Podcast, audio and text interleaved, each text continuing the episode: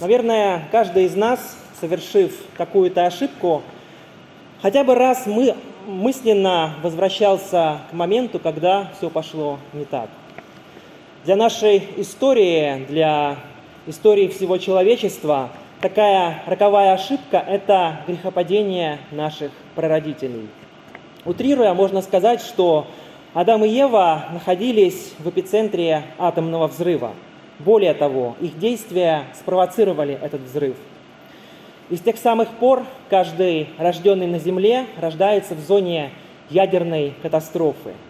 Младенец уже приходит в этот мир с изъяном, его природа покорежена, он заражен. Ибо родители его были рождены в этой зоне, и их родители, и их родители с первой же секунды этому ребенку вынесен приговор. Он смертельно болен. И болезнь эту не в силах исцелить современная медицина. Болезнь эта поражает его насквозь. И чем старше он становится, тем яснее она проявляется. Читая книгу «Бытия», мы ясно видим хронологию катастрофы.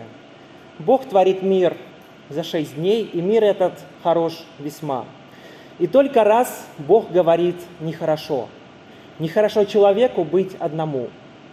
Тогда появляется Ева, помощник. Но помощник не в смысле «принеси, подай», нет. Здесь, здесь речь идет не столько о помощи в физическом труде и деторождении, а о восполнении бытия. Адам обладает тем, чего не, не достает Еве, и наоборот – без Евы, без Евы Адам не сможет стать чем-то большим. Здесь речь идет о целостности. «И станут двое одной плотью». Вот о чем слова. «И сотворил Бог человека, мужчину и женщину сотворил их». И вот венец творения Божьего, человек, поставлен над всеми тварями. Четыре заповеди дает Бог Адаму плодиться и размножаться, возделывать сад, называть животных и не вкушать плодов с древа познания добра и зла. А что происходит дальше, нам, к сожалению, хорошо известно. Сатана в образе змея искушает нашу проматерь Еву. И вот здесь кроется очень важный урок. На искушение отвечать нельзя – Нельзя с ним полемизировать, его надо сразу же отметать. И увидела жена, что древо хорошо для пищи, и что оно приятно для глаз и вожделенно, потому что дает знания. И взяла плодов его и ела. Апостол Иоанн говорит нам о том, что есть похоть плоти, есть похоть очей и есть гордость житейская. Все это здесь есть. Хорошо для пищи, похоть плоти, приятно для глаз, похоть очей, вожделенно, потому что дает знание, гордость житейская. И вот происходит ужасная трагедия. Ева первой отделяется от Бога, от Бога и Адама. Ведь пока Адам не вкусил плод, он находится в мире с Богом. Ева же одна. Она посчитала, что стала богиней. А если она богиня, а Адам нет, что это означает? Понимала ли Ева, что произошло? Ощутила ли она что-то? Поднесла ли она плод мужу, потому что считала, что он получит пользу, или же наоборот, из страха? Из страха остаться одной в этом ужасном состоянии раскола, страха, тления, тьмы. Ведь тьма, тьма не переносит света. Тьма пытается стянуть свет на свой уровень, совратить, исказить чтобы свет тоже стал тьмою, из страха стенания в одиночестве. И вот Ева, поддавшись искушению сатаны, начинает смотреть так, как на мир смотрит любой современный человек, как потребитель. Вкусив сама, она дает плод Адаму. И еще до гнева Божия происходит три главных раскола. Первый – между людьми – Почему-то нам кажется, что, современ... что совместный грех, грех, совершенный вместе с кем-то, он соединяет, но на самом деле все наоборот, он отчуждает людей. И Ева, возможно, думала, что совместное вкушение плода соединит их с Адамом еще больше, но нет. Происходит ужасное. Адам и Ева, по сути, становятся друг другу, друг другу чужими, они стыдятся друг друга. Вот представьте, вы живете с человеком, живете счастливо, живете как муж и жена, и вдруг внезапно видите друг друга обнаженными, и вдруг пугаетесь. Стыд-то какой, срамота, надо немедленно что-то взять и сию же минуту прикрыться. Супруги, они не стыдятся друг друга, стыдятся люди посторонние. Стыд там, где нет любви. Чувствуете здесь иронию? Адам и Ева, они хотели стать богами, но в итоге поняли, что голенькие. Второй раскол – это отделение человека от Бога.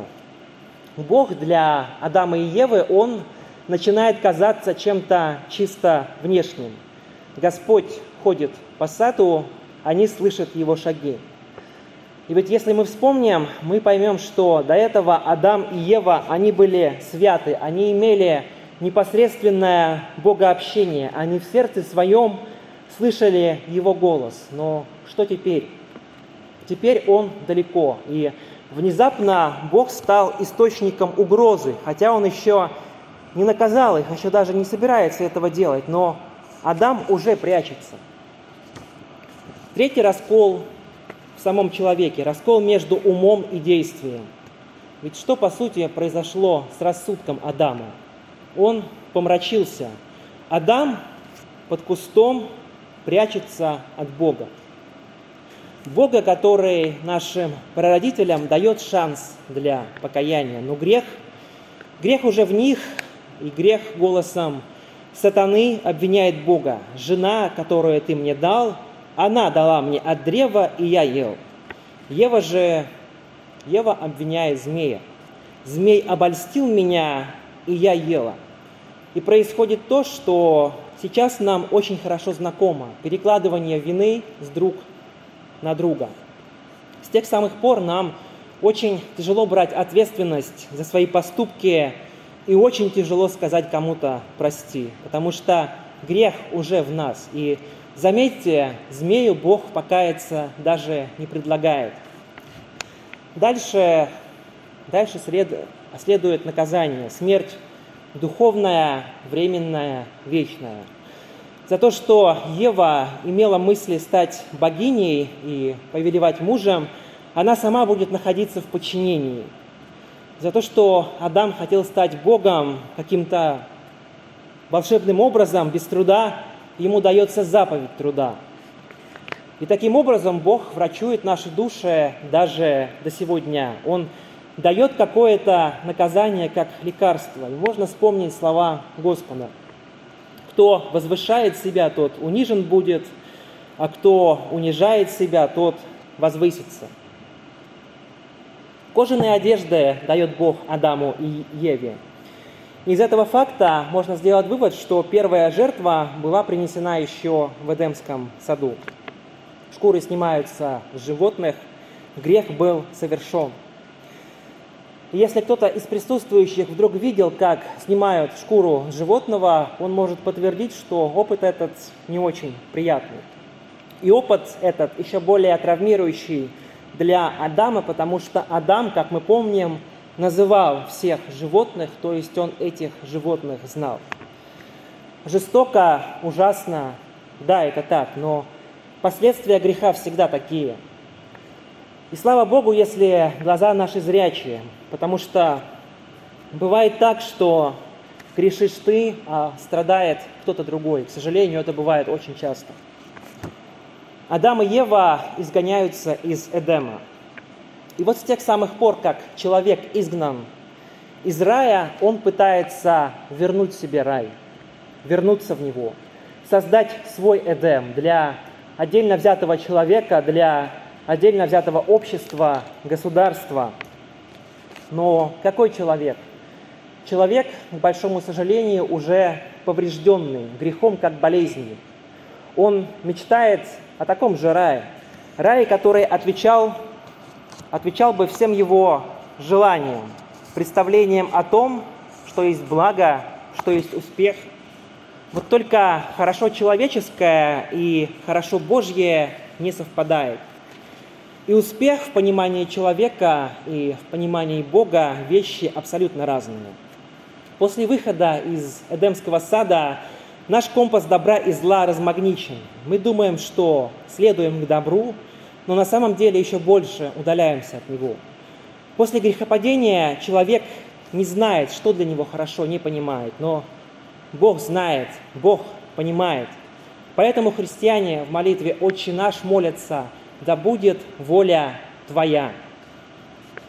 В противовес этому современный мир кричит «Будь успешным, живи по своим правилам». По сути, перефразируя фразу змея «И будете как боги». Получается гремучая смесь. Человеку нецельному развязывают руки.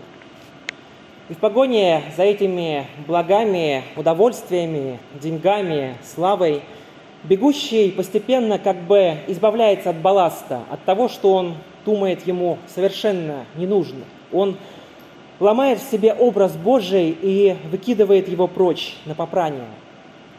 Такой человек превращает себя в нечто ужасное, потому что похоти водительствуют им. Он живет ради их утоления и в этом пытается обрести свое счастье, свой рай, но находит несчастье, но уныние.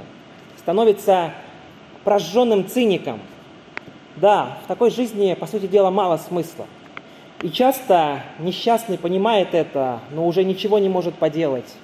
И он думает, мне остается только тлеть. Но гораздо хуже, когда человек пытается втянуть других в свою идею рая, втянуть тьмой, когда совращает их стать такими же, как он. Ведь Тьма, как я уже сказал, она пытается запятнать, сделать соучастником греха. Тьме, тьме ненавистно все, кроме себя, поэтому все, кроме себя, она пытается пожрать. Почему мы стали такими? Из-за первородного греха? Да, отчасти, но есть другая причина – и в минувшую пятницу я поднимался в сакристию, которая у нас находится на втором этаже, и из холла в окно сакристии увидел маленькую девочку. Она ставила циферки на доске для гимнов, на такой же, как вот эта доска. Я подумал, ну ладно, что там такого, ничего страшного. Я открываю дверь, и как вы думаете, что я вижу? Какие циферки ставит эта девочка? Да, три шестерки. А рядом стоят родители и снимают все это на смартфон. Ну, им прикольно, им весело. Их дочка ставит 666 у алтаря в действующей часовне, в действующей церкви. Круто, это же так, по-бунтарски. И здесь дело не в каких-то суевериях, нет. Просто ребенок уже в таком возрасте, 6 или 7 лет, знает эти цифры – он видит, что радует ее родителей. Но знает ли девочка, что скрывается за этими цифрами? Кто-нибудь рассказал ей о Боге, о свете, о любви? И нет, ее родители, они неплохие, я не считаю их плохими, просто однажды они оказались в темной комнате, закрыли глаза и попытались вообразить свет, потому что раньше никто не вывел их оттуда – они перестали заботиться о своей душе, потому что и потому, по сути, считают, что о душе ребенка тоже можно не заботиться. Главное – кормить, одевать ребенка, обучать и иногда обнимать. И при этом каждый родитель мечтает, что именно его ребенок вырастет хорошим человеком. Простите, но как? Как он, может вы, как он может вырасти хорошим, если родители его говорят только об идее добра, сами же в повседневной жизни не желая отличать добра от зла? Если они поступают по похотям, прививают своим детям свое искаженное, искаженное видение рая? Если их дурной пример всегда перед глазами детей, родители своими руками, по сути, закрывают детям глаза и предлагают вообразить свет. К истинному же свету они сами не идут и своих детей не пускают. Поэтому в нашем мире нет недостатка циников с выгоревшей душой, для которых смех и обесценивание – это естественная анестезия, позволяющая переносить тьму и пепел их бытия, за которыми адская бездна и проклятие. Если ребенок болен, его, но его родители говорят, подождите, давайте не спешить, вот вырастет и сам поймет, хочет ли он лечиться или нет, это безумные родители. Но если те же родители говорят, подождите, давайте не спешить, вот вырастет и сам поймет, хочет он креститься или нет, внезапно это абсолютно нормально. Но и в том, и в другом случае, если не принять мер, последствия могут быть ужасными. И может случиться так, что спасать будет уже некого. Родители, они не спрашивают у ребенка, кормить ли его, одевать ли, отдавать ли в школу, вести к врачу. Нет, они его кормят, одевают, водят в школу, водят к врачу, потому что это нужно ребенку. Все это делается ради его благополучия, из любви к нему. И именно по этой причине мы крестим детей. Потому что в крещении нет ничего, кроме благословения и великой милости Божьей. И милость Божья человеку настолько велика, что уже в Эдемском саду, несмотря на оскорбление, несмотря на то, что человечество, по сути, сотворило глобальную катастрофу, Бог дает нам самое первое Евангелие, первую благую весть, обещание грядущего исцеления. Он уже знает – как будет нас спасать, но не только знает, Он хочет нас спасти. Великий Бог, сотворивший небо и землю, хочет спасти жалкое и падшее человечество, ибо воля Его, чтобы ни один грешник не погиб, но обратился и имел жизнь вечную. Да, даже самый последний грешник. Сатана, как творение, наделенное свободной, свободной волей и выбравшее зло, должен был быть побежден другим свободным творением, человеком. Но Адам, Адам не сумел этого сделать, и вместо него этот подвиг совершил Господь Иисус Христос, истинный Бог и истинный человек. Семя будет поражать тебя в голову, а ты будешь жалить его в пету. Мессия, Искупитель, Господь Иисус Христос пришел не для того, чтобы рассказать нам, что мы должны делать и какие дела совершать, чтобы избежать власти тьмы, греха и смерти. Нет. Эти подвиги Спаситель совершил за нас. Человек был повержен, он лежал на обочине в крови, и тогда за него вступился Сын Божий. Он сокрушил голову змея, разрушил царство сатаны. Он попрал дьявола и попрал наши грехи, которые были вознесены на крест вместе с Ним. Смерть больше не властна над тобой, грех больше не властен над тобой. Небеса открыты для тебя. Абсолютно новая жизнь, абсолютно новое состояние бытия, добытое для тебя, для всех нас Христом.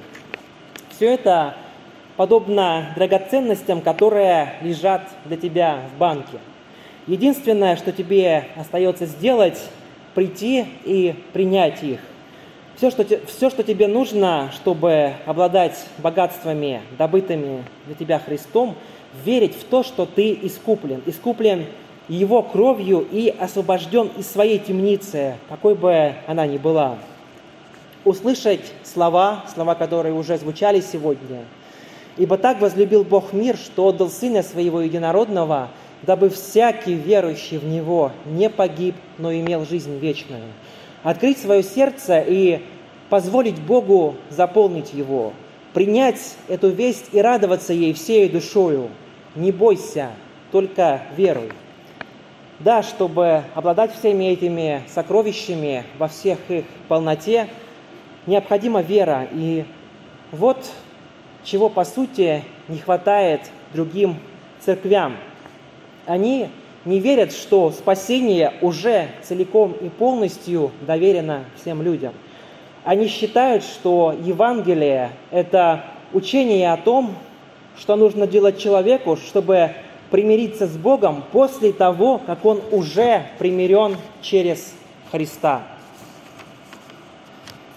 И все, все, кого Бог еще не осветил Святым Духом, думают, что лучшая и самая надежная религия – это та религия, которая за спасение требует больше всего и возлагает на человека самые тяжелые бремена. Ибо если спасение – это нечто невыразимо великое, то и условия человека для его обретения должны быть велики.